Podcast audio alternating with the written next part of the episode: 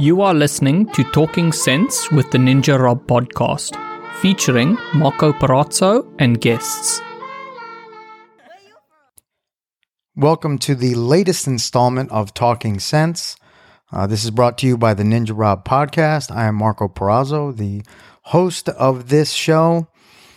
Uh, if you are new to Ninja Rob or to the uh, Talking Sense, this Talking Sense installment, uh, please give us a follow, subscribe, like, give us a review, follow us on social media, all that good stuff. Uh, now, remember, at the end of this interview, I will be giving you two key takeaways uh, one from myself, one from Jay, and enjoy Talking Sense. Well, here, here we are not second, not third, not four. It's like well, what did LeBron say? Five, six, seven world championships with the with the Miami Heat. But uh, I'm I'm here with Jay Regalbuto. I I met Jay in March of 2016. I had to go back to the internet and, and see when uh, when when we met when we shared commentary duties on a uh, I believe it was a Blue Yeti snowball microphone. That, yes, that's right. we we shared, shared. Uh, we had to share that microphone and that event was pretty stacked. If I don't, if, if I recall Kalstein correctly, was on that card. Kalstein, I remember. Booth, maybe. Booth, yeah, Booth was on that card, I, and I saw some of the heavy hitters were there too Yeah. to help their juniors, as, For sure. as- so to speak. But uh, we we shared duties that day, and apparently I wasn't good enough to continue to to to do that kind of stuff. And Jay's uh, become a professional commentator almost for the professional grappling serv- circuit. Work for FloGrappling. Work. Man, you, you're working for a lot of people. Yeah, yeah, yeah. That- that's awesome. Congratulations! I, I'd like Thank to you. think I helped you. I, I helped catapult your career there. That's where it seemed like it all started. Yeah, right. so, over the years, I've uh, since I've met Jay, I've repeated this one term about him that I that I think really encapsulated him. He's like he's one of the good guys. And when when you when you hear that term, you know you, you don't know what what to think of it. Is he soft? And clearly he's not. But it's one of those guys that you're just always happy to see, but you're always excited to see his success. You want to see guys like Jay uh, succeed because they do it the right way and they're doing it with people and they're doing it with uh, with heart and they understand that uh, this is so passionate to a lot of people and you could see the passion the, the passion that he brings you know one of jay's biggest successes is nicky rod a guy that what aka the back, black belt slayer aka nicky rod. I don't know what other nicknames he he has right now. Uh, but I think you might have been one of the few people that saw his potential very early on because I had heard rumblings that he had been at this place and at that place and maybe didn't stick. And for whatever reason, uh, you saw something in Nicky Rod. And uh, I, I, jokingly call him the Benjamin Button of, of grappling because every time somebody talks about him, he's got less and less experience. Um, but you saw it and you helped guide his path to basically a rookie winning silver medal at uh, at ADCC. And off air, Jay and I were talking about some things, and I, I doubt that you're probably compensated very at all for most of this coaching that you do. And there's another reason that makes you one of the good guys because you're doing it out of love and a passion for the sport, but also, like we talked about earlier, you have goals that you want to reach, and you want your, your athletes and, and competitors to, to reach those goals. So it's really the, the the main reason that I have you on. Number one, I think you're an awesome dude. You do a great job, but to pick your brain and talk to you about the deeper ideas of jujitsu, you know, where you're coming from, where you're going, how you answer certain things. And at the end, we're going to cover a couple fun questions that Jay, Jay pulled up to the school today and he thought he was going to get whacked. He was coming here to get made. And for those of you that saw Goodfellas, he had a, Tom, Tom, he thought he was Tommy for a second. Jay, did I miss anything, Jay? Have I gotten everything? You got it, I Yeah? think. All right. So, know thyself is an ancient concept going back much further than Socrates. What has jujitsu taught you about yourself? I had taken some notes, and just wrote a couple key words down, and uh, it's taught me uh, a few different things. Um, I think, uh, and, and it's funny because it took a really long time for me to kind of realize these kind of things and uh, achievability that if you really, really put your work and effort and heart into something that you actually can accomplish something great.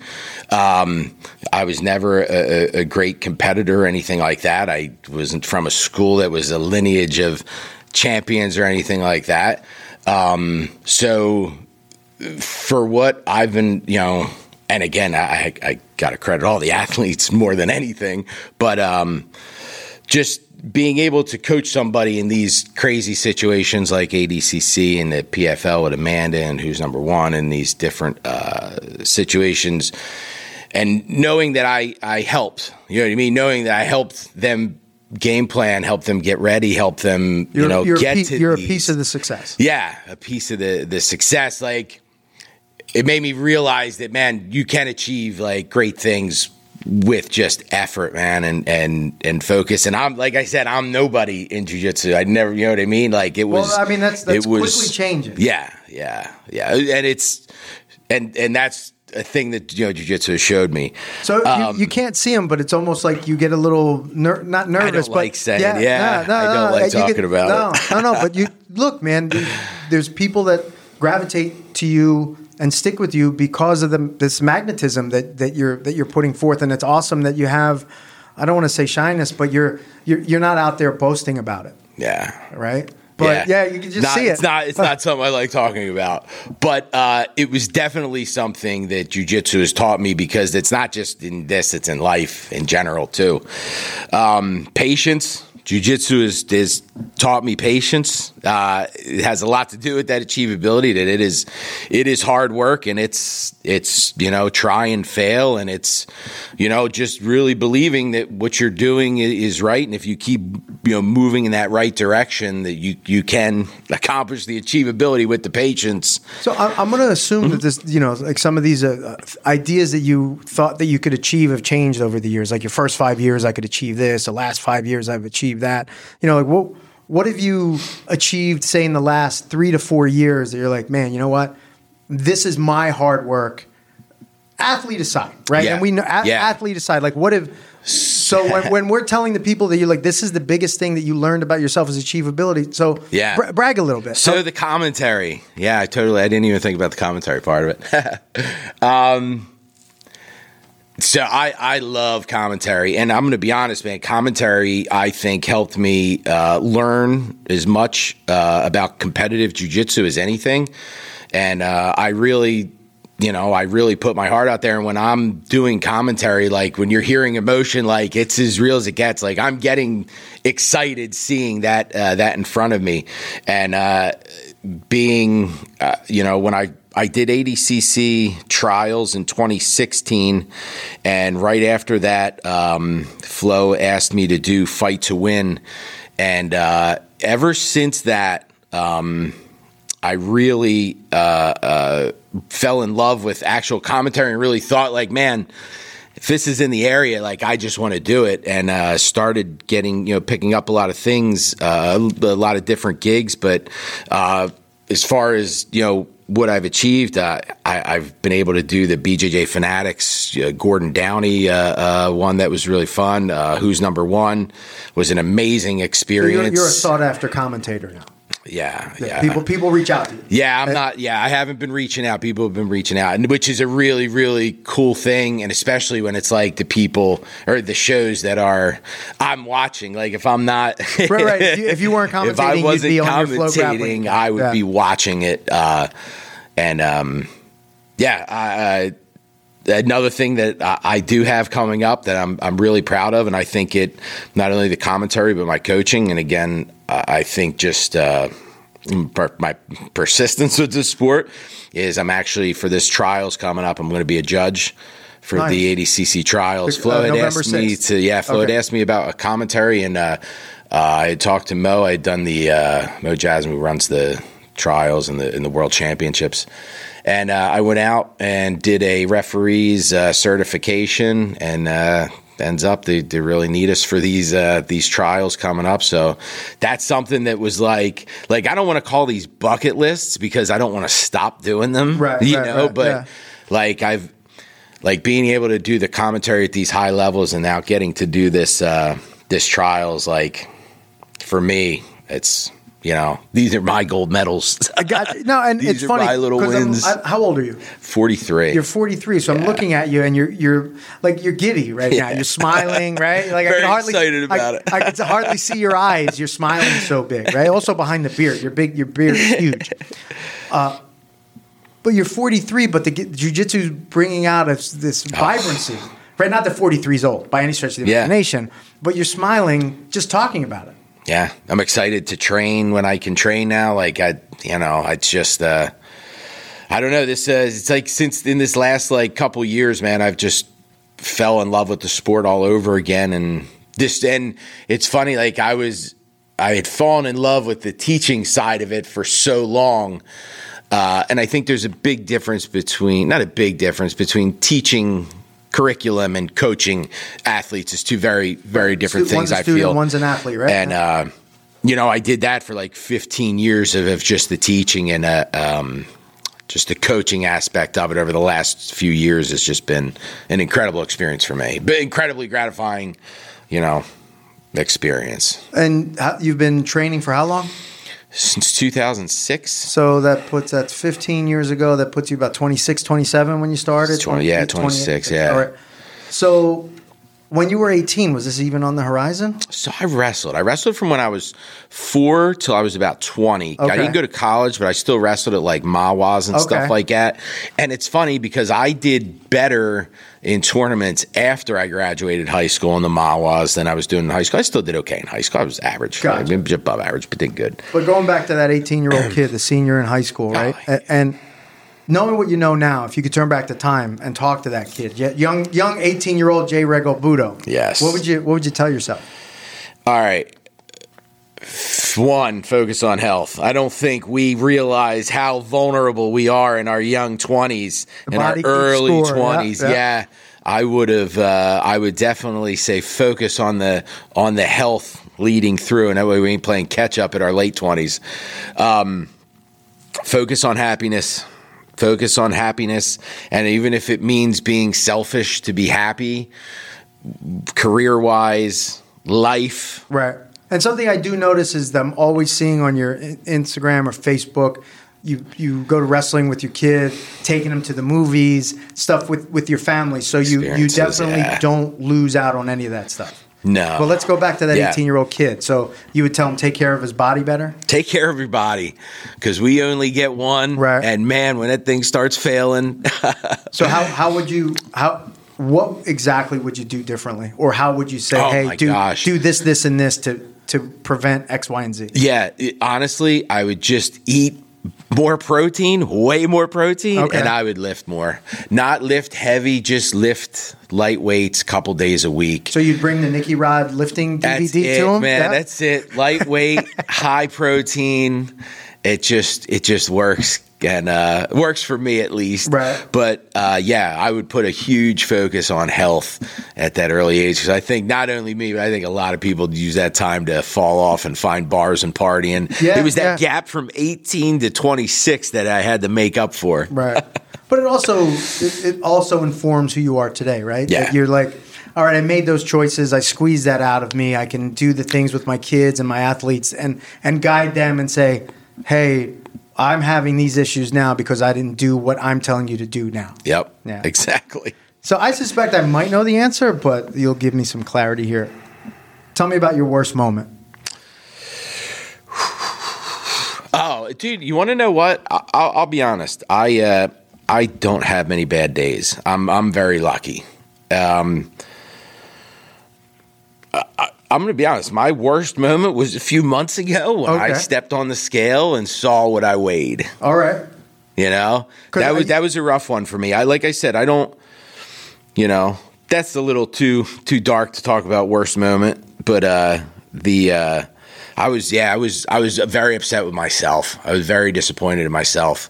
Um, one because I work with all these amazing athletes on a daily Right. basis, and uh, it was just every excuse in the book to why I was I was just focusing on them. I'm you know I don't have time to actually you know meal prep. Let's do. I'm running from five in the morning till ten at night. one, you know brother. what I I know, and, and and and in my head, uh, you know, I'm trying to make that all sound like anything, but I'm a coach, so I 100% know that's an excuse. Every single thing I'm saying is just not true. Right. It's, it's it wasn't a it, wasn't a priority. Right. Right, when you it prioritize priority it, at yeah. all. No, and it should have been. I got a young son. I got, you know what I mean? I have a lot of people that were dependent on me. I got a business. I have a wife that, you know what I I mean? mean, you likely you're Italian, right? You likely Yeah. walk by pizza, like right? You I mean- ain't kidding, man. Especially when I found out a box of pizzas only like fifteen hundred calories. it, it sounds so bad, but honestly, that was that was a really uh, that was that was rough for me, especially being like where people are in a situation where they're looking at me in, ath- in an athletic standpoint, and I totally don't look like I should be involved in athletic sports at all. Yeah, Right. it was hard for me. No, to, you, you were so you know, you. I haven't seen you face to face in a- in a long time. Yeah. and like I said to you off air, I was like, man, you look phenomenal. And I don't want to throw numbers out, but you know the amount of weight that you've lost in a short period of time is. I mean, kudos to you. So you you've turned your worst moment into, Into- likely a really good moment. Yeah, I'm so excited with training. I've had to really, and you know what? I, I've used my neck as an excuse to not train for a long time. And, you know, uh, now that I'm dealing with the, the athletes a lot less, uh, and I have time to be selfish for myself, man, I find myself just dying to get in there to train and realizing that I can train in a way where my neck is protected and I don't have to worry about getting hurt because I'm, you know, I'm able to pick and choose who I'm training with. Well, I was going to ask you, like, what do you? So, from um somebody that might be struggling with their weight, what have what have you done recently to to be able to drop the, the pounds that you've dropped? So I know I know that it doesn't work for everybody, but uh, I started intermittent fasting. Okay. but I I do intermittent fasting. Um, in not a strict way because I do have a protein shake in the morning that breaks my fast. Okay. Um, but then I only do one large meal in the afternoon, but it's tons of protein, rice, vegetables, uh, where it's like a 15, 1600 uh, calorie. And then I do a shake at night. So I do an intermittent fasting with food and then just do a couple shakes. But then I started working out at least three times a week with just light weights and, and riding a uh, exercise bike. And then I started training again. And honestly, at the size I was, it was, you know, the weight fell off much, uh, you know, very. I lost 70 pounds in like a couple months. And uh, now it's tailed off, but now I see the, you know, the muscle building, my chest Right. getting bigger. And like now I'm seeing results you feel good? physically and I feel good. Clothes are still getting lighter. I feel, I, I Wife's giving you I- that eye. Oh yeah, oh yeah, um, yeah. I honestly am upset that I waited this long to do it. Hey man, but you know what? You're doing it now. Yeah. Right. And and also showing your athletes when they feel like they have a sticking point or when they're not happy with something, saying, "Look, you know, my coach puts his his." Uh, his, what's money where his mouth is, right? And no longer putting the food there. Yeah, he's putting. The, so a lot of times we have to lead by example because I completely understand where you're coming from. Because a lot of times you're caught up teaching, you're caught up coaching, you run a business, I run a business, so it's easy to just eat like crap Yeah. and, and and use that, like you said, as an excuse. But when you have family and you have responsibilities and people look to you, the leader, well, who who do they want to look up to? Do they want to look up to a J. Regalbuto that's in good shape or one that's not? Right? Who do you want them to see? Yeah, Yeah. I feel more respected. Yeah. side, you know what I mean. No, I In- in completely get it. Shape. So speaking of your athletes, right, and your, and your high level competitors, you know, why did you start training high level competitors? So it was kind of out of necessity. Okay. Um, excuse me it wasn't anything that like uh that like happened before Nick. Uh, Amanda Leve had been working with me for a bit. She she had you know moved around from school to school, um, but it's tough for a female, and it's funny because I really uh, I had worked with uh, um, plenty of people who competed on a, a much smaller local level. Local you know what I mean? But- industries, yeah, Quest, but right. they're not winning advanced divisions or anything like that. So um, Amanda had an EBI coming up. I'm pretty sure it was her EBI. Yeah. And we had known each other just through competition, me doing commentary. And uh, she had come down to get some rounds with some of the females uh, that we had there. And I, you know, we just started working back and forth with the, uh, you know, going over EB, EBI overtime and just working on some different things. And uh, it was, she was the first person I actually really worked with. And she already had a jujitsu coach. Like I wasn't her coach. I was just able to like work with her and help her. But being around her kind of let me see what it actually takes and what it's like to have a, a high level athlete around. Um, then entered uh, Nicky Rod, and uh, he was you could uh, listen, and I understand. Like he did bounce, you know, he would only spend a day in a school because he, you know, he's been asked not to come back places, and I get it. It's he is a lot to handle. He wasn't trying to hurt anybody, but he all he knew how to do was an arm bar and a knee and a, bar and a can opener from the guard. and a can opener from the guard, but he would just propel his giant body right Yeah. over you, grab your arm, and so um, Steve Bongiorno, who I'm black belt under at South Jersey BJJ, had uh, he was like, man, I, you know, I'm not sure what to do with this kid. He's uh, he's a lot. And listen, even he he was he's a different kind of athlete like right off the bat so he he could walk into an advanced class and run the table with literally no experience he was just that athletic Right. and it's nothing against jiu-jitsu he's the he's just uh He's the outlier. different He He's outlier. It. Yeah, yeah. Um, so I had saw him. He had done a class, then he'd come in on a Wednesday night, and I saw him train like one time. He did like one round, and it was just all over the guy. And I called him off, and I said, "Man, you, you, if you're really serious about this, you should come to my six a.m. classes because my six a.m. classes, while they weren't like." Uh, you know, many competitors in there. It was an incredibly tough room. I had a lot of Ricardo Almeida guys that would come down because my friend uh, Luke uh, Zaman, who does, uh, he's like my leg lock guy. He's always down there, and it became a really competitive room. And uh, brought Nick into that man, and that's just kind of where it all got started. And then once the ball got started with Nick, it started kind of pulling other competitors who were not in the same situation, but similar, where, you know, they're not getting what they're wanting out of, uh, they want competition more than their schools are able to provide, right? But you're talking white belts and, and blue belts, but it was attracting them over and I had another uh, another wrestler that had come on. So it was kind of like a group of really talented athletes just kind of started showing up. Okay. You know, and I had done commentary, so I understand how to win uh, jujitsu matches. I understand what works in competition. I understand what doesn't work. Not to the level I do now. I realized that I was. I feel like I'm ten times smarter now than I was then. But anyway, um, you know, started putting these guys in, in you know Nick being the first, but put started putting them in these local tournaments and just seeing that, you know, if they're just pointed in the right direction, even though they're white belts and blue belts, that they very well can beat because competing is very different than training. Competing is a skill in itself. Right. I mean, it's not always the best guy that wins in Not at all. Right. Just know how to win. Yeah. And and I understand that. And if you can get people to believe in what you're saying and believe in themselves and and listen, it's not like they're all these guys are all these crazy good, you know, wrestlers or anything. I mean, when one guy gets a it was an 18 year old kid just, you know what I mean, out of high school. Right. Jay Rodriguez was wrestled in high school. He was a region champ, but Right. he's a Yeah, high nothing- school wrestler. yeah, yeah. Steve Joachim is was a football player Right. who didn't play in college. Right. He's a 21 year old kid. I mean, Nick wrestled one year in college. Uh, he's he's kind of an outlier. Um, So it sounds like a perfect storm of kind of opportunity, athlete. You, you, it triggered something in you. What didn't doesn't sound like you were seeking this out. No, no. It just kind of kept showing up. and the thing was is once we started seeing that it was working, it definitely started to get addicting. You know, winning and going to these tournaments and being like, "Oh my god!" Like that selfish Not feeling of- only Right. this stuff works, but we're getting really, really good at it.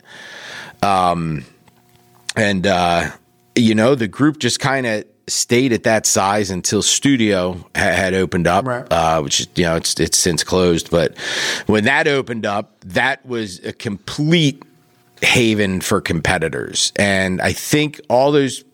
You know, people who maybe ran their advanced class, you know, not ran, but like would go into an advanced class and just weren't getting the push that they needed to to win at the level they wanted to win at. It would, you know, it would start to bring those groups of. Well, I mean, look, we I've been doing jiu-jitsu for 26, 27 years, right? And the the day there, there was a day where a guy could be a high-level MMA fighter and still have a full-time job. Yeah. Right? And there were guys that made it to the UFC and still had a full-time job. And then that's that's clearly changed. And it feels like that's also filtered down into grappling because there was a there was a long time where you could be a regular 9 to 5 guy, train 2 hours four or five times a week and likely dominate a lot of tournaments. But those those days are gone. No. And most schools cater to who? A guy that works a nine to five job. You have and, to. and and that's what keeps the lights on and pays pays the You ain't rent. paying no bills with, with competitors. Right. No, no. Like we said off air. Well, I said Yeah. off air. They're the worst. Yeah. Right. But uh, you've you've found a niche that people are coming to you because they know number one, your heart's in it. Number two, that doesn't seem like there's much of a financial gain. It's a beautiful gold on, but you know, you probably your business is probably paying for that. Um, but what do you think, other than the the, the success? Right, because they could look on the internet and say, "Well, Atos is successful. Let me go there. John Danaher's successful. Let me drive up there." Why are they coming to you? trust. I, I I don't know. I, I do have an incredible you know relationship with you know all my athletes, and I do everything I can to help them. Even ones that I don't really coach, that I just help out. I I have incredible relationships with them. I. I wish I knew the answer to that question because I'll be honest with you, Marco. Sometimes I ask myself that. I have and I'm no not asking idea. because I doubt it. I- I'm asking because I want to know. yeah, and I'm going to be honest. When I was uh, teaching at studio and those pro classes, and you'd have, you know, in more nights than none, three or four ADCC vets from 2019 on the mats taking the class. And to see them kneeling in the front row and then when it's you know drilling the technique them asking questions and you know what i mean? Right. hey i have this match coming up. Like well, what do you think we should do? Like i can't tell you how that that feeling you you know from somebody that's the high high level asking your advice and you know and and really genuinely wanting to learn from you and and it's just uh Well, it's a testament to your generosity, right? I mean, you're being unbelievably generous to all these folks, and hopefully, if they if they listen, hopefully they appreciate it. Yeah, if you don't, they do. you should you should appreciate it, right? Because this is like I'm I'm getting enlightened here just talking to you, which is which is awesome for me. Uh, I had spoke, you know, Daishi Goto. Oh, of course, Daishi, yeah. great, man, one of my favorite kids Yeah. in this area. And he had stopped up to train with you guys a couple times, and he was here, and I was like, "Hey, Daishi, like, what's going on up there?" Talks about you, but he also talks about the culture and the environment. Yeah. Right. That that we're that they're all working towards these high level goals. Yeah. And it sounds like you're stirring that high level soup. Right. that's what i'm trying to do Yeah. Yeah. Yeah. I, again, I'm seeing it's more achievable than people think. I don't think that people realize if you're good at jujitsu and you're a competitor that you you can you can definitely definitely move to a high level if you focus correctly. You focus on on the things that are you know the things that that that we were focusing on. We were fo- focusing on you know a a, a system to win, a system from from uh, you know to attack in a way that it doesn't matter what the rule set is. That our style will play through everything, whether it be points, sub only, whatever it may be. EBI doesn't matter where we're at. We can win from any position, and we'll always be pushing the pace. The cardio to push the pace doesn't matter if it's a five minute match, ten minute match, fifteen minute match. No time limit. Be ready to do all that. Mindset. Well, you know. you know, it's great to hear because now I'm getting a confirmation bias from you, right? Because I know how Yeah. successful you and your guys are. Because I never teach to any rule set. yeah. I teach to a general sense of being of Yeah. just jujitsu improvement. Like these are this is how we think and this is what we want to do. Like I, I, I really push some mindsets of we start at zero, we move to one, we Yeah. never move back to zero. From one, that's new base camp, we move to two. From two, we move to three. That whole kind of idea. So it makes me feel good listening to you because I know how successful your guys are that you can not subscribe to the formula that we've all been told this is how you Yeah. you train people and it, it, it sounds like you've you've worked on a formula that works for you as a teacher but for your athletes as Yeah. the receivers of what you what you're showing them So I'm gonna, I'm going to tell you, and it's probably going to sound crazy, but uh, the formula is probably what you heard on one of your first days of jujitsu. That our goal is to clinch, drag it to the ground, pass the guard, mount, make them turn over, and choke them. You're scoring and you're winning if that's your mindset Right. moving forward, and in doesn't have to be in that order. I could pull guard, sweep, as long as my, as long as our goal is to constantly be working in an offensive pattern to get to the finish, and we can keep our opponent on a defensive uh, on the defensive and defensive series. It's really hard to work out of, especially when you understand what to do from every position, and you know exactly where you want to go to. So where where did jujitsu get lost then? Right? Because I'm not. I don't see this everywhere. Yeah. Right. We see jujitsu done a certain way, and I look at it, and maybe hopefully you look at it the same way, and I'm like, man, I don't. I don't like that. That's Yeah. not. That's not what I signed up for. Yeah. So I learned that. So just so I know how to counter it. you know what I mean? Like I spent a lot of time watching it, you know, and, and listen, these, these systems have their, their way and they do good, but like, uh, you know, I don't really push K guard, but I definitely study it to counter it. Right. You know what I mean? I don't push a 10th planet system, but I 100% know almost a lot of what they do Right. and how to counter it. Like, uh, um, and and again, I don't know where jujitsu got lost along the way. Like, if you just have the mindset of you're pushing forward and you're staying offensive, then it doesn't matter what the rule set is. Is if you're always trying to move forward and pass the guard and sweep to get the top, or even dropping back on legs, as long as you're looking for the finish, and if it's not there, you're moving up. Just staying in offensive cycles, and I think that's what we were able to do more than anything is just put people in such pressure situations that they didn't know what to defend next. I mean that that's phenomenal. That's really. I'm glad you're here because you're you're confirming a lot of the things that I thought you guys may have been doing, right? But also confirming some of my ideas and how I feel like jujitsu should, how you should express and exhibit your, Yeah. your jujitsu. So, when you're thinking about coaching and training your athletes right now, what's got your attention? Um, again being well rounded and and being open minded to the new stuff that's that's coming up and I then this is where the commentary and my obsession helps a ton is because I watch like this weekend I watched Third Coast I watched EUG I watched uh the Riverfront thing like I watched so much like I You watched wait, wait. You that I have watched- watched this week you right watched Like, Riverfront? I watched River. I watched the whole thing. Watched the whole thing Riverfront and watched instructionals and watched. I teach one class next week. That's what I'm saying. I'm obsessed with this more than anybody even has any idea. I'm obsessed with this. Right now, it's it's coming to light because I Um, didn't even know Riverfront was happening, and you watched the whole you watched the whole thing. Yeah, there was some good. There was some really good matches too. There was some really good matches. But I, I think that you know, evol- uh, uh, as far as what the the question was, I think that um, if making sure you're staying up with the evolution is what I focus on, um, and like things like wrestling up like wrestling up is a, is a very big thing now right? And you have a lot more wrestlers that are coming into the sport. And when it comes to scoring you know don't be surprised if you don't see a lot of them realizing that they can get to pretty good dominant positions by sitting and then wrestling up. So in order to you know combat that i've really been focusing on top side control and how to deal with far underhooks and what to do for and listen for no reason.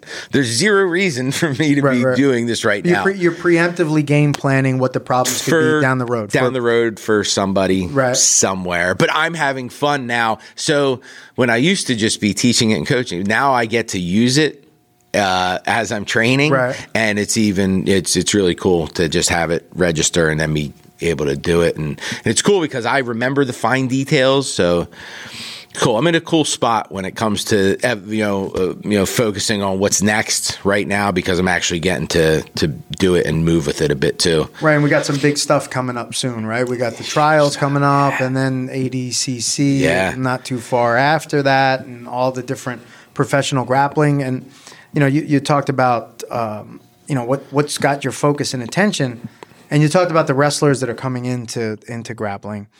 And do you see? Because I never thought it could be this way. Mm-hmm. A future for these kids, these athletes, not having to go to MMA and staying in grappling to make a living, to be able to feed themselves, and then possibly do the ancillary stuff, seminars, teach that kind of Yeah. thing, where they that this is their profession as opposed to shooting up and they're trying to get their head bashed in in the UFC. Yeah. So um, we're we're a bit away from it being able to be a straight competitor thing. I, I really think that you got to be a top ten competitor right now. Um, to be making enough money sponsor wise and prize wise and stuff like that to really be okay. You know what I mean? And, and listen, some of them top 10 you're talking are making a few hundred thousand a year. You know, some closer to a million, some more than a million. so you- eh, not so bad. Yeah, for sure. Yeah. Um, but I'm going to tell you there's a big difference between 1 and 10. Huge difference between Right. like the number one guy and number ten guy. But isn't that the, the same in most professional athletes? for sure. Right? But I will say the one thing that jujitsu has that's such a um, uh, that wrestling I think lacks, and it's a shame, is the ability to use schools to pay the athletes to teach to be able to do what they do. You know what I mean? Right, right. And uh, if if more schools, uh, you know, maybe did that, maybe found an athlete athlete in the area and said, "Hey, you know, what I mean, help you out." Eas- easier said than done because Right, then you have the right, whole cross training right, thing and stuff like that. But you know, I, it's close. It's getting there. It's getting there. But right now, you got to be you got to be pretty good to be doing it on your own, but just competing. Now you, you brought up, and I know this we're getting a little off well, what we were going to talk about, but you, you brought up cross training, Yeah. right? And are you a fan, not a fan? Are you somebody that tells your guys, "Hey, it's okay to train somewhere else," or you know what, I prefer that you don't? Yeah. So I, you know, I don't care about cross training Okay. whatsoever. Uh, for a few reasons. One, if the people are, are are paying money to me and want to seek somebody else out or just looking for extra rounds, I'm okay. I don't care. Um, people, uh, uh, because I'm confident that I'm teaching I know what I'm teaching is good. I'm not. I, I'm never nervous about losing everybody, and nor would I even care because if that's what they want to do, it's what they want to do. I really don't. You know, I really don't care. I think it does get a little dicey when you come into um, if you're training with people who might be you know training against your teammate or, or competing against your teammates soon, stuff like that. That that gets a little dicey. But uh, here's the problem, and, it, and it's why people have to cross train. I think in this area now. Granted, for the hobbyists. I it's I don't know. You know, do what you want, have fun.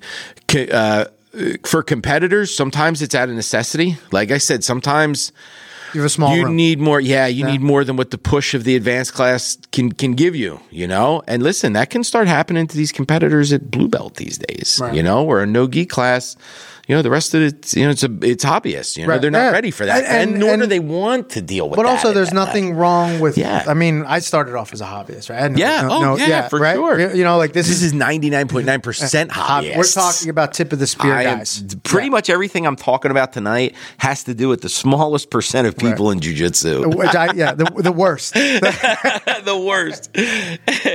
So, uh, you funny enough though, you look at international judo, you look at international wrestling, and you'll have you'll see a room full of guys, a gold medalist training right next to a silver medalist, training Yeah. right next to a bronze medalist. So why do you think you know in some aspects jiu-jitsu might be different? All right. So also too, when when I say out of necessity because of what we talked about, um, it was something that I was trying to create uh, uh, with the studio class was.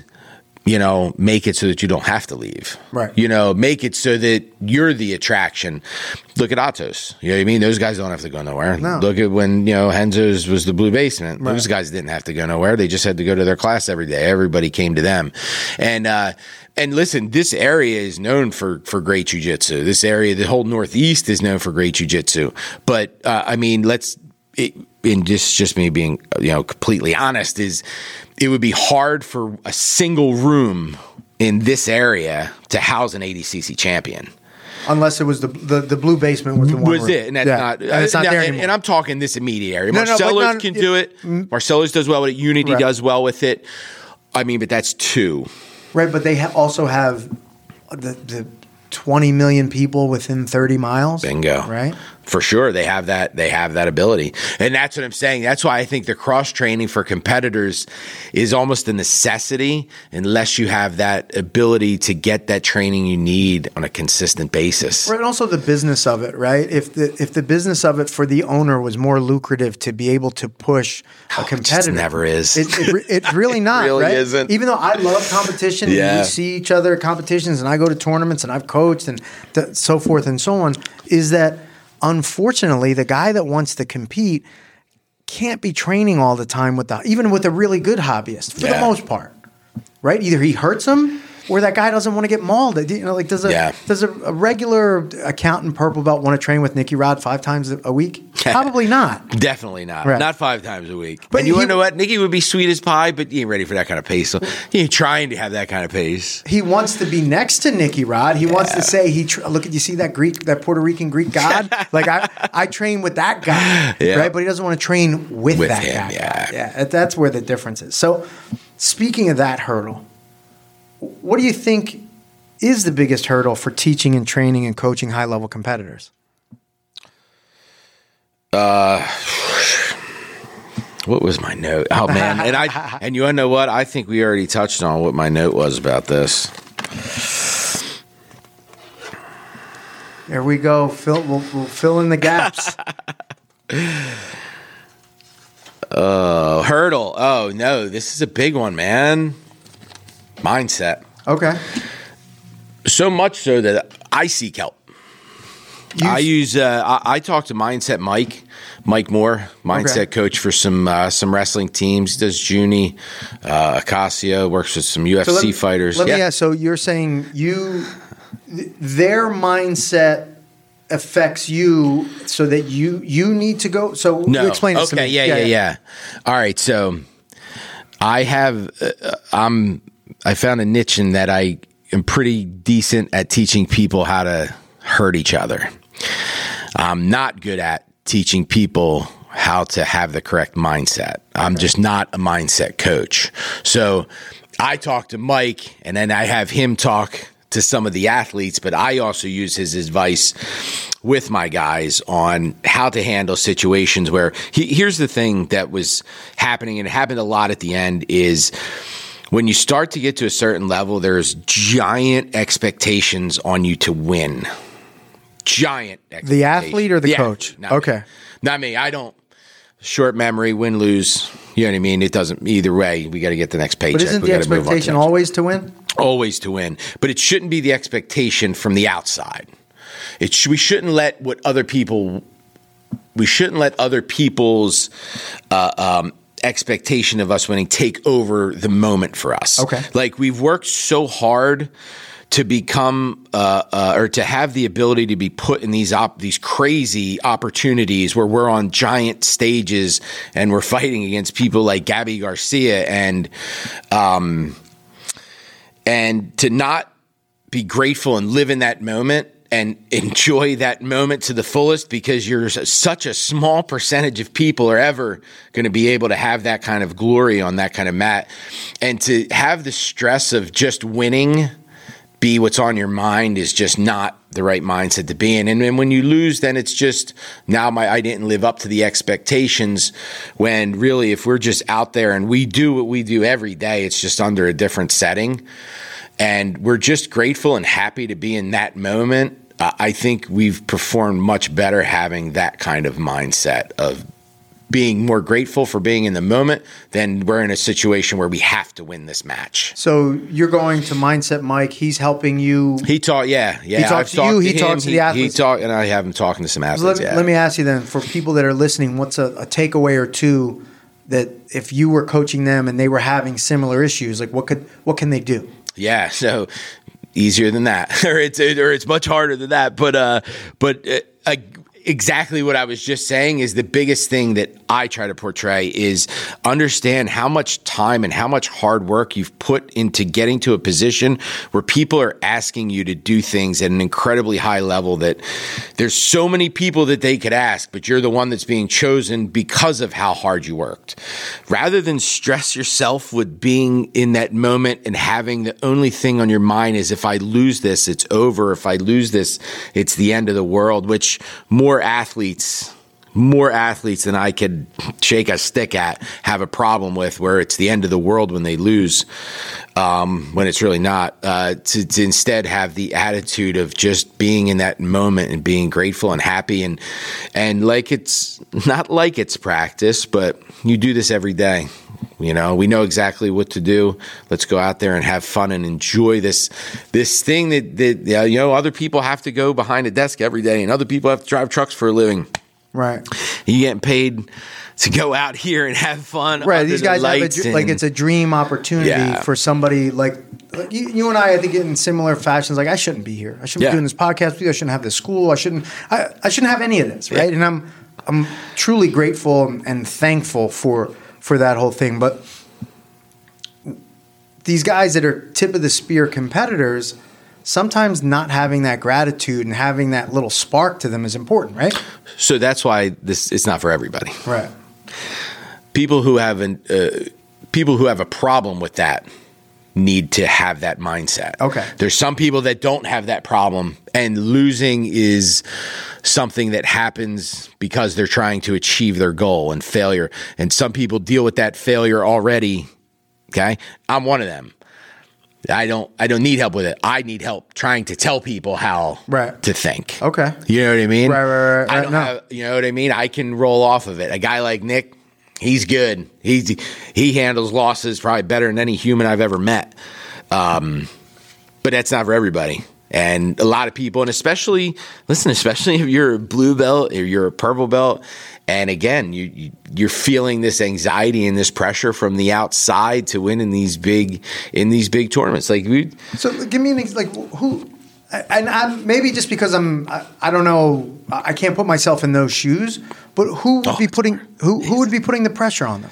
Oh, I mean the outside in general. Okay. Just feeling that you're expected to win from the outside world. That if you're that if you feel like if I don't win, I suck and ah, nobody's going okay. to want me on their show it's so anymore. counter to how nobody's gonna it's and I'm gonna tell you, Marco, it is it is way it's way more Wow. way more than you Even in the kids class, I go just because you lost doesn't make you a loser.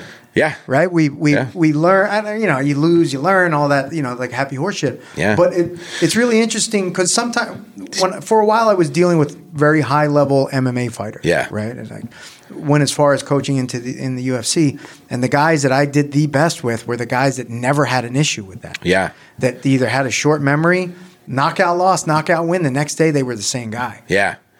Man, that's not, yeah, that is definitely not the case across the board. And it's nothing that, you know, it's like anxiety. Some people have it, some people don't, you know. These, these guys are working and girls are working so hard to be the best in the world that they think one rung down, you know what I mean? One loss brings them 10 notches down when really it doesn't. Right. You know? But again, to have that pressure as a, as a blue belt or a purple belt just because of, having what rash guard, you know, what logo you have on your rash guard shouldn't make a difference. Go out there and have fun. Take that rash guard off and go shirtless. You know what I mean? Right, don't, who don't right. cares? These but kids but I get it. These, but I these get kids, they're kids. They right? are. Yeah, So that's the thing. They're you know they're they're twenty. They're twenty one. They're eight, Jacob and and Justin man are just eighteen and nineteen years old, and going against seasoned black belts and winning. Um, that's when they were having fun. You know what I mean? Right. If they, and as long as they can go out there and have fun, they could see that. Honestly, those black belts were probably the one that were feeling the pressure. Right, right. You know, we're just able to do jujitsu. is, right? Or sometimes it's the opposite. Sometimes I don't know. The man. I- more pressure. I can't. I, I, I, it's funny because I can't. Like I just see because again we're regular dudes, right? Yeah. And I just know the better I get, the more fun this is. When I sucked, this sucked. Yep. right? Losing sucks. Yeah. yeah. So And, and that's the thing, man. They just uh, they hate losing more than they like winning, and that's I think it's the best the best attitude to have when you're going into a match. Is they hate losing more than you like winning, but uh, you know it definitely comes with with having to reset your head and make sure you know make sure you're thinking the right way and and you're you're heading into it that way. l- losing suck is losing sucks is clearly a harsh truth, right? Yeah. But what do you think? Uh, most competitors and coaches, you know, what's a harsh what's a harsh truth that they prefer to avoid? It's going to take a while to get paid. Yeah. Yeah. So the money. The, the money, financial, 100%. It's probably the most difficult thing with somebody coming up in this sport is unless you're a young kid who still lives at home, not a young kid, but at least you have, if, if you, you know, you If have the Italian, ability to live, live in your mother's house and get Exactly. 35. Do it. Stay home. Um, again, not every school is in a position where they can hire the athletes to and pay them so that they can do it. so- So and like I wouldn't want that to be honest with Yeah, you. You know, yeah. like I just I, I know what I, I I know what school I run best. Yeah. And again, you're talking about 95% of, you're talking such a high percentage of it. You know what I mean? Yeah. And that's why I say the hardest thing is, is to, you know, financially, you know, these guys, and listen, when you start getting good, people want you to, you know, they want you to come out. They want you out, oh, travel to this tournament, travel to this tournament, travel to this tournament. Um, you know, they got fees they got to do. They Show me still the got money, right? eat. Show they me the money. got it. Yeah. Yeah. So, um, I, you know, that's the, the most difficult thing to deal with is making them understand that there is money, but, and I know how to get it for you. Right. We just got a lot of work to do first, you know? All right. So, And again, I'm, de- I'm, I'm, I'm talking about getting somebody to a level where they can make 50, 100, 200 grand a year in, you know, jiu-jitsu. I mean, it beats being a guy Yeah, getting ditches, yeah, right? for sure. Right? you know, come on. So you you have a plan and you can help them figure that plan out financially, right? If they if they follow the steps and they, they subscribe to it. Once they get their own money, they're on their own. Once they get their money, they're on their own. Right. They better be responsible. Yeah, yeah, no, but I'm saying you can set them down the I path. understand. Yeah. the yellow brick road, so to Yeah. so to speak. Once they're on the yellow brick road, it's on them. So th- there's a future that you can let them see. Yeah. Right. Like if you Oh, do X, sure. Y, and Z, you can likely make this money, become somebody that people s- search for you for seminars or DVDs and so forth and so on. So what about technically? If you could predict the future, right? What do you see as the next evolution for high level competition, coaching techniques? And where do you see them coming from? Yeah. So I'm going to be honest. Again, I'm going to, the infusion of the wrestlers is going to force jujitsu to become much more well rounded. So when you say well-rounded, unpack unpack All for you can't just be a leg locker. You can't just be a top player. You have to be able to do everything. A wrestler is going to be able to put you on your back, and they're going to be very difficult to sweep. They're obviously going to be incredibly difficult to take down. So you have to strategically think of ways to get underneath of them, to put them on their back to score, ways to expose their back. Um, so uh, Yeah, them the jujitsu the jujitsu nerds are going to love this. they're gonna love, they're, no, I'm just this Yeah, whole conversation. for They're going to love it. Yeah, I'm enjoying it. Yeah. Um, so, uh, yeah, and and it's and you're already seeing it across the board, right? If you if, the who's number one, watching somebody like look, I don't watch Gabriel Riverfront, Sousa- but I watch yeah. who number, who's number one. All right, like Gabriel Sousa and like Diego Pato, I think are two very good examples of well-rounded where they can wrestle. And Diego Pato uh, was just kind of forced to wrestle this past weekend because the EUG added some cool new. It's like ADCC, but you're not allowed to pull guard at all. So they forced you to stay on your like- feet. Oh, I yeah, like it was that. interesting, Yeah, very interesting, yeah. fun to watch. And it had Pato, had Grippo, had Damien. That was yeah. But anyway, um, and Uh, that that transfers over much easier into other aspects of fighting than Yes. than not. Yes. right. Like our, our abilities to take people down. Like jujitsu's worthless outside of this room if I can't take somebody down. Right? Do you agree or disagree? Uh, so I, I will say this. I will say this. I think that people know way less about jujitsu in the street than we even realize. Right. And I think even a, I think even like a two stripe, three stripe white belt would be able to sweep most normal humans fairly easily. But I see what you're saying. It's never ever where you want to be. Right. Okay. All right. Ever. I didn't want to end this podcast right now. Okay, right? so you're seeing the the the widening of our toolbox. Yes. You know, more more things, not just the who can we thank for opening our eyes to this idea that we don't have to follow the formula that we were given originally. Yeah. So uh, Nicky Rod. Okay. I I think I I think that he took I think he took jujitsu and showed you that you could be just an aggressive person, an aggressive top player Right. who um, uh, uh, an aggressive top player who you have to learn how to deal with. So, your I mean- regular sweeps, your regular leg attacks clearly aren't working. And he's somebody that the world saw that, man, if we took a bit more, just a little more attention to our wrestling and our aggression, right? Right. Because I'm going to tell you, I've I've sat through you know uh, quite a few ADCC rules meetings. In this last rules uh, certification that I did, they reference the Nicky Rod Cyborg match. They reference the Nicky Rod Ali match because of his aggression and everything, how he won those matches. Right. And uh, even when they do the breakdown for how refs' decisions are scored, it's Nicky Rod's match that's referenced. Um, So when, yeah, good. when Nicky Rod name come up, right? You you'll hear or maybe some of the conversations I have are like, well, he's just our modern day Jeff Monson, right? Uh, can we can can you dispel that myth that he's not Yeah. the Jeff Monson of 2021? Yeah, these are totally different times. These are totally different times. And winning now as opposed to winning 10 years. And this, no offense to Monson. I'm a.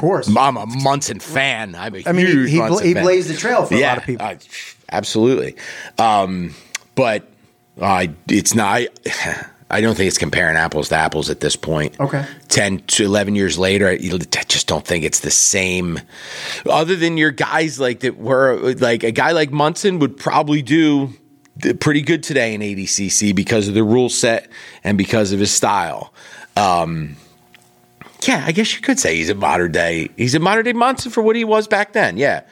Yeah, for what the snowman was back then, Nicky Rod w- was that. Yeah. All right, and from a coaching perspective or a teaching perspective, who who do you give credit to to saying, "Hey, these are the guys that helped me think outside of this the formula, the box that I always thought inside of that got me to where I am now." Yeah. So, all right, I watch. All right.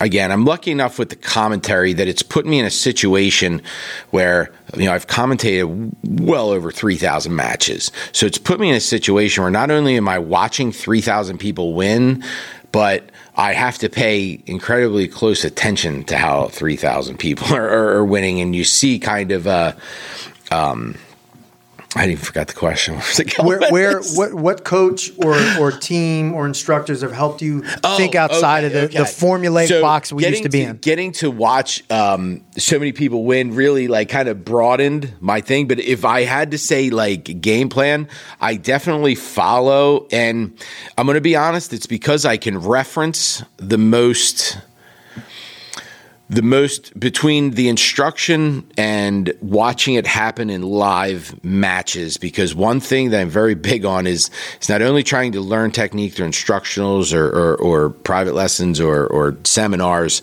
um, or just watching footage, um, but I want to see it work in a match. You know, you could throw anything up on Instagram or you could throw anything on a DVD. I'm I'm not showing it unless I see it work in a match. Okay. Just not interested unless I see it work at it, and more than anything at a high level. You know what I mean? If I see something working at a high level, and John Danaher and Gordon just have the most available knowledge to the public Right.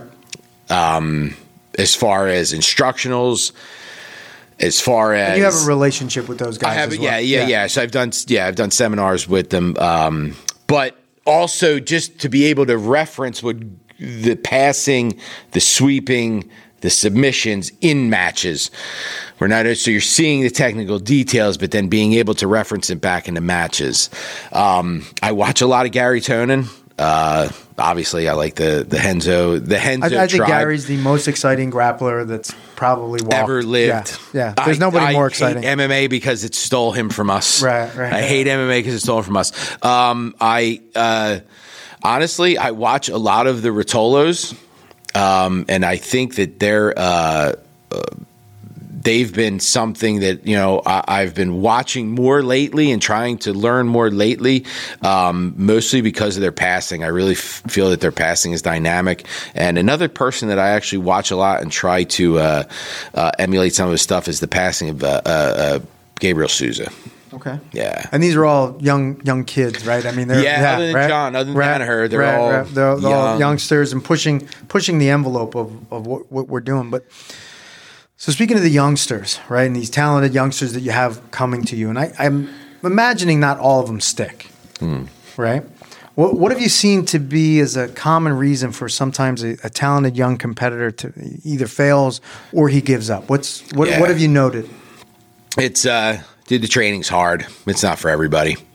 It really is. And it's and it's not that it's uh like it's not that it's a, a cardio heavy anything. I don't even have warm ups in my class. I warm up, you know, before class and we'll do technique and then we'll do drilling and stuff like that. Um it, it, it's hard to go into a room, man, and lose a lot. You know what I mean? Especially if you're a competitor. And I'm just talking about my experiences specifically with people that I've seen come in and, and, and then not come in anymore. And, uh, and I, I and I get it. it. It's especially when you're doing this, you're trying to do something for fun. And when you come in and you're trying to accomplish something and it's really difficult to do because it's a difficult room. Um, it's it's you know what I mean, I, and I get it, I understand, and I, I think that's what the, most people can't. That the training is the most difficult part. Showing up, ev- realizing once you realize that you have to show up every day Right. to keep up with these guys because they're here every single day, learning, getting better, Right. training with each other. Um, it's uh, that's hard for people to deal with, and I and and understandably so. And now, is there anything? Say, if I had that same problem and I came to you and I said, "Hey, Jay, I got like ninety-five percent of the guys stick, but these five, this five percent are just rolling off." Like, what, what advice would you give me? Would you say, "Hey, Marco, do X, Y, or Z," or say, "You know what? Sometimes not everything is for everybody." Oh yeah, so that's what I was just about to say. I know they say it's for everybody, but it's really not, man. Jiu-jitsu's not for everybody. That- not the tip of the spear, nah, nah. not the five, the, the five tenths of a it's percent we're talking about. Yeah, it's a, it's uh, and again, it's not like you're getting financially compensated Right. in a great way, especially in the beginning. Is this is a lot of sacrifice for very very little reward other than glory, and most people who are, you know. In it for the glory, once they taste a little bit of it and see how difficult it is, even if they achieved it, even like coming back and realize like the next thing you do is going to be bigger, it's going to be more difficult. Um, it's tough, man. Do, do you think, or have you seen in, in your experience that maybe they can flourish somewhere else? This just isn't the place for them, or they just kind of trail off and they just realize that the hard work's going to be the hard work. The hard, uh, so, and it's not that they can't be successful going anywhere else. I just know, like,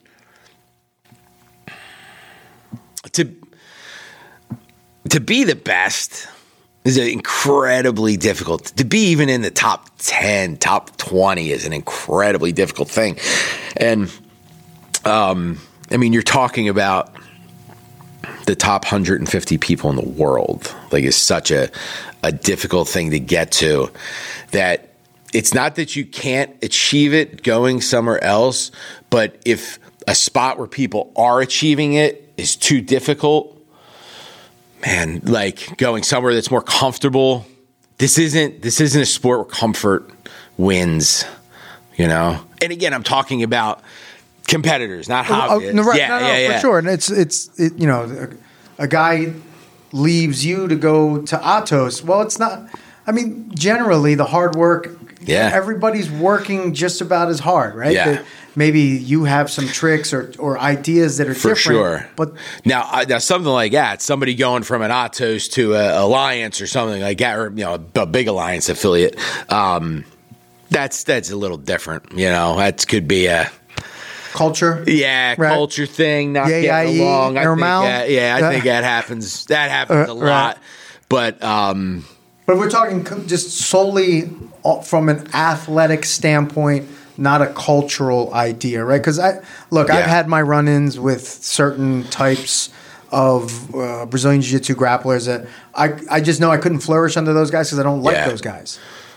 yeah, You, you get, you Oh, get what I'm God, saying? Yeah, one hundred percent. Yeah. yeah. So, but uh, it, it's interesting because it, it does feel like the hard work is is the hard work, no matter no matter where you go. has to be. So, of all the hard work and all the, the help that you've given competitors and students, what's uh, what's been the best compliment you've ever received? So this is this wasn't with words. There's a, a competitor named Trinity Pun. I've I've heard that name. Yeah. you're you've She's you've, a- you've she's announced three thousand matches. So I, yeah. So she is a 15 year old purple belt. Uh, she trains with Steven or uh, Stefan Christina. she's a purple belt at fifteen. Oh, let me clutch my pearls. There's going to be people on Reddit complaining about that, but but I digress. She's IBJJF illegal, and we're okay with that. So her coach, uh, Stefan Christina, who is one of the owners of Ocean County, uh, or uh, I'm sorry, uh, uh, Orange County Fight Club in Long Island. Uh, he's a black belt uh, under the Renzo lineage, and he's kind of her her like head coach.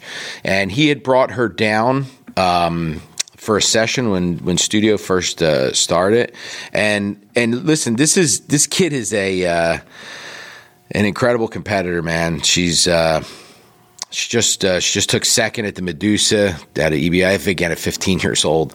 Um, what was the one she just won? Submission on the shore.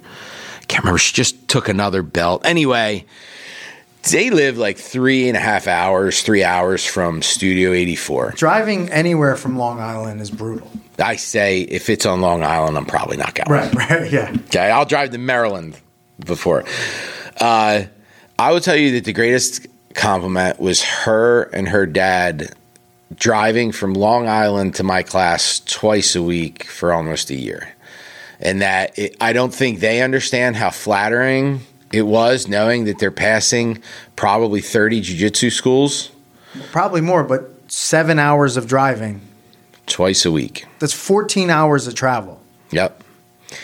For his son, For those of you that are for bad at his math. daughter, yeah, for John to have his daughter be able to train in in the classes, and I've never heard them complain about the drive. I've never heard them. It's just, and to me, that was, you know, an incredible compliment. Just that you would sacrifice that much time, and it's not like he's his daughter's driving. Like this, you know, this guy is Two, so it's 28 hours, right? It- it- it- it- the, the drive He's time driving two for ton. two people. Wow, man, and, and it feels like you really understand the what your responsibility is to somebody that's that dedicated to you.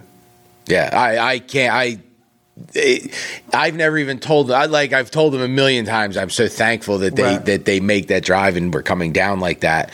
But uh, to me, it was uh, one of the most flattering things. It's- it's- and listen, people have said so about commentary coaching and all that stuff, but uh, that's something that just always uh, can't believe. I can't believe somebody would actually drive that. That's great, man. You know, but you- Distance to like do I, that. I know why they're coming. Yeah. right? And you you know why they're know. coming, but it's tough sometimes. yeah. that you're a regular guy, right? Yeah. And they're uh, they're coming to this watch regular. them walk in that door every day and go, "Oh my god." That's awesome, man. That is that that's phenomenal. Now these people would spend 14 hours driving to come to your class, right? If there's anybody that you could spend a day learning BJJ from, dead or alive, somebody you haven't learned from, Yeah. who would it be? Roger, and and I'm going to tell you why. Uh, I've started uh, uh, when I started training again. I called in uh, the guy who actually got me into jujitsu, named Steve Hutchinson, and uh, he's he stopped training for a bit. And I said, "Listen, I'm getting back into training. If you would come back, we can just move around and move together." So he hasn't trained in a good good eight nine years. It's been since he's trained and he has that very old school style to where he's never even seen new school stuff. Right. Okay. And I'll tell you that using what I know now, he was combating it fairly good with basic movement. And it reassured that I would love to talk to Roger and see his approach to handling all this new jujitsu. I know that sounds weird and it's not anybody, you know, famous or not, not anybody famous, but I literally would just love to talk to Roger about new new jujitsu and how he handles it. No, that- I mean, we talk about him a lot, right, on our on our Ninja Rob podcast. But it, there's a guy that went in with the gi when everybody, even you know, the gi's been crazy, goofy, technical for a very long time, Yeah. right? Not not. Uh, I, I think no gi's getting there in a different way, right? The non-traditional approaches to it. But there is a guy that was doing things that you likely or I likely learned in the first three months of our jujitsu and doing it against people that were multiple time world champions that were the beast. And he'd, he'd submit 13, 14 black belts with an X choke from the mount. Who, who does that? And and you knew he was going to do it. Yeah. His match with Buchecha there at the end, The second the one. second one, Yeah. Crazy. It was, it was amazing. Right. Amazing that he was able to do that. But uh, yeah, as much as as I love new new age technique, new stuff, I love being on the cutting edge of everything. I find him completely fascinating that he can take such a basic fundamental game and completely wipe out entire divisions. Do you, do you think that someone can, with his level of mastery, can do the same thing today? With yeah i i would love to see a Roger like imagine Roger t- 10 years younger in today i would l- i would love to see that And and there was a guy that it didn't matter, gi, no gi, No. champion, open weight, his division. You know, there was no there was no crutch one one way or another. So, is that another way that you think some schools that are trying to be more competitive can go and say, "Hey, I." I'm, I'm not up on K guard. I'm not up on the heel hooks, but I can get you so good at these that these basics that we can combat combat a lot of that. a fundamental oh being so fundamentally sound with the basic yeah of course i'll be honest with you too if you really look at what wins in competition it's nothing like everything that i teach in a pro class i could teach to a person on their first day it's nothing that is flipping over jumping over uh, you know, it's technique that you can use no matter if you're in the 99 kilo division or the 66 kilo division. If you're a 115 pound woman, you know, the way we do our I triangles like how you go back same. and forth between metric and and, and, and, and American weights. Yeah, I like that. Right. So so there is room for the fundamentals. Uh, yes, hundred percent. Fundamentals is is such a just just the base of fundamentals. Just you know, understanding how to, uh, uh, um, you know, maintain a base from the top position, stand up. Just those, those basic fundamentals are, you know, They never It's go. what they don't. Yeah, they no, really no, don't. They, they definitely and man, this has been a, this has been one of the most fun jujitsu conversations I've had. I, I, I really I really appreciate this. But I, let's not that we're changing gears, but let me outside of specific jujitsu. Mm-hmm. And you look, you know, when you become an older man, when you're in your 80s, right? Yeah. God, God willing, we, we make it to that age. And you look back at your life. What do you think is going to matter most to you? uh, man, that I was happy the majority of it. That I didn't spend much time. Uh, that I didn't spend almost any time at all in a uh, in a bad state of mind. That I've been lucky enough to where life is. Uh, has treated me good in personal, like with at home with my, my wife, my son, and then in in sport and business. Like I, I don't like happiness being happy is something that uh that I am incredibly thankful for and I think and I'm, when I'm old and and gray you know I'll definitely look back and and know that I enjoyed enjoyed life and experienced everything I could possibly experience and tried as hard as I could with everything I did No, man, that's that's awesome. It's really kind of why we're here, right? Yeah. Right. If if we're not, I don't know what your family background is. But my you know my parents came from poverty to come to this country to give me the opportunities, Yeah. right, that they didn't have, and to give me the ability to make the decisions that they couldn't make. And one of the things that I learned is, man, they they sacrifice a lot of their happiness. So I want to make sure that I'm I'm happy. Yeah. So, and it's it's really nice to see because it's also like I, keep, I I referenced it earlier. It's beautiful the stuff that I see with you and your family, your son, Yeah. right, and how important that part of it. You're you're a real human being. Not a lot of these guys are that, Yeah. that do what, what we do. So kudos to you, and I think it's a that's a beautiful answer. thank you So when I when I called you and asked you to to, to be on this, um, and we were having a, like a, a fun side conversation, and you're like, "Ah, those guys don't like me," right? and if anybody wants to know, that's none of your business who these guys are that that, that don't like you. But uh, and I don't like them either, by the way. Uh, what's something that people seem to misunderstand about you? thinking everybody likes me Okay. yeah, you know what? You'd be I- surprised. Uh, you'd be surprised. And, and and listen, I don't really hold any. I don't hold any beefs or grudges. Anybody. I don't get jealous. I don't get anything. But yeah, be surprised at how many people dislike me. really. Yeah. I'm I so I'm one of put me in that camp. I'm I'm surprised, man. I've never had anything but, but a fabulous I have- interaction with I you. have, and I have so many great relationships, and maybe it's it- you know it's not a great number, but uh, yeah, man, just uh, and it's a dude, it's a part of this, and I get it. You know, not everybody's happy with how how you know you do things, but I don't really care. You know, Yeah. I'm doing stuff to be happy for me, and uh, yeah, I mean, what you eat doesn't make them full, right? no. Yeah, Yeah. So that's that's weird. Like I, again, sometimes these headspaces that people are in, I can't. I have a difficult time putting myself in it. It's either I want to see you do well, Yeah. or I have no energy for you. Yeah, Either- exactly. Yeah. And that's the best part Yeah. is that, man, I'm fine. I got plenty of friends. I don't think I'm good. You know, Right. if I take a few off the list, I'm good. So we're going to be wrapping this up shortly. What was something that I should have asked you, but I didn't know enough to ask? Uh,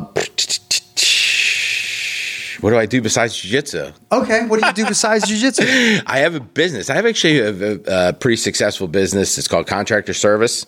Um, I had been there for like ten years. We sell like uh, uh, consumable products to like road bridge companies, utility companies, like jackhammers, Okay. saws, stuff like that.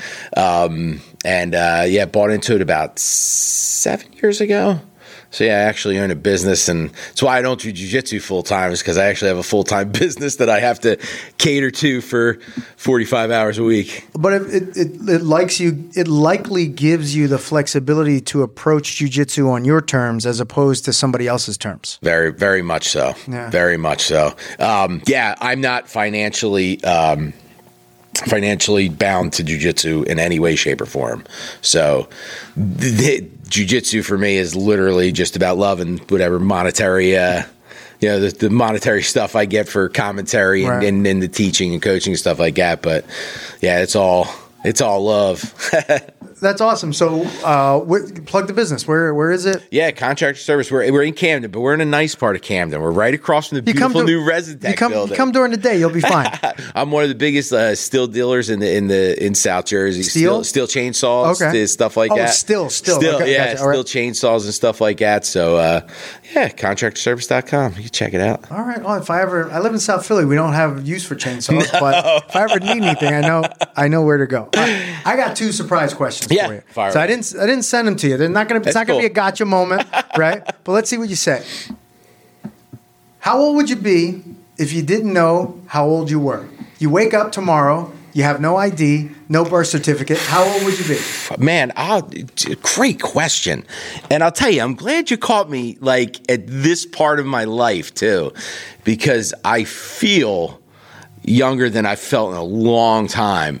I'm going to tell you, I feel about about 10 years younger than I am. If I woke up today, I thought it'd be early 30s. All right, so you'd be 30. I feel good, yeah. All right. I've been feeling good, yeah. 33. That's a great question. That's a good, and that's a good, like, Yeah. 33. Just at the end of my prime. Right, but also you, you know you're seasoned enough. Yeah. you know you've been around the block, likely, right? Yep. It's, it's you have energy, but not too much. Right? Yeah. Bingo. Yeah, yeah. All right. Here's the next one. Yeah. and this will be the final question. You've been given an elephant. You can't give it away or sell it. What would you do with the elephant? Man. God, Rocco's going to have some fun because now I got a pet elephant. Yeah, right. So I can't give it away or sell it. can't give it away or sell it. What do you do with the elephant? Um, I guess I'm moving to, to Africa and to ride that thing around the jungle. All right, so to you the desert, not the jungle. okay, so you you move. I would cater to the elephant. You would cater to the elephant. Man, Can't keep it in Marlton, that's for sure. I, I don't, I, it's probably against some sort of code out Maybe. there. Yeah, unless Maybe you know frowned it- upon. Might be, might be, might be. Hey Jay, I, I can't thank you enough for for coming to do this. This has been uh, unbelievably enlightening for me. Uh, like I said, I, I've always. Uh, I'm gonna say, looked at you, like, man, that guy's happy, fun, doing doing great things, but didn't know you nearly as well as I know you now. Yeah, I I, really that- appreciate the opportunity, man. Flattered to even be No, asked. dude, I, I'm I'm I'm really glad. I, I I I wish you all the success in the world. You're doing big things, and uh, thanks for being on. Yeah, absolutely. Had an absolute blast. So here's that key takeaway that I promised you. When you listen to Jay talk, you truly get a sense that he is living in gratitude. And it's a gratitude that's really refreshing to someone like me that's uh, that teaches martial arts professionally and is around a lot of teachers and trainers.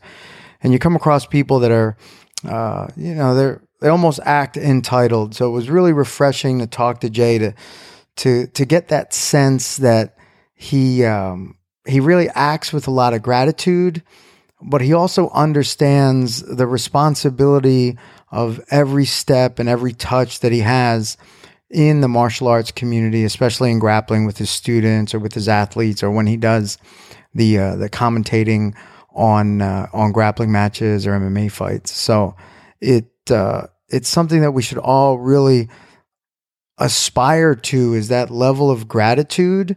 And I really think that uh, Jay really, without trying very hard, it comes out at every single step of the way when we had that conversation. Now listen to Jay and see what he has to say.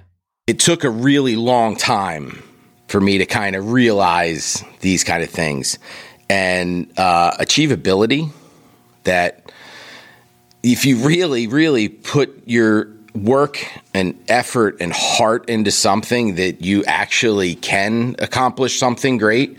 Um, I was never a, a, great competitor or anything like that. I wasn't from a school that was a lineage of champions or anything like that. Um, so for what I've been, you know, and again, I, I got to credit all the athletes more than anything, but um, just being able to coach somebody in these crazy situations like ADCC and the PFL with Amanda and who's number one in these different uh, situations, and knowing that I I helped, you know what I mean, knowing that I helped them game plan, help them get ready, help them you're, you know you're get a, to. You're these. a piece of the success. Yeah, a piece of the the success. Like it made me realize that man, you can achieve like great things with just effort, man.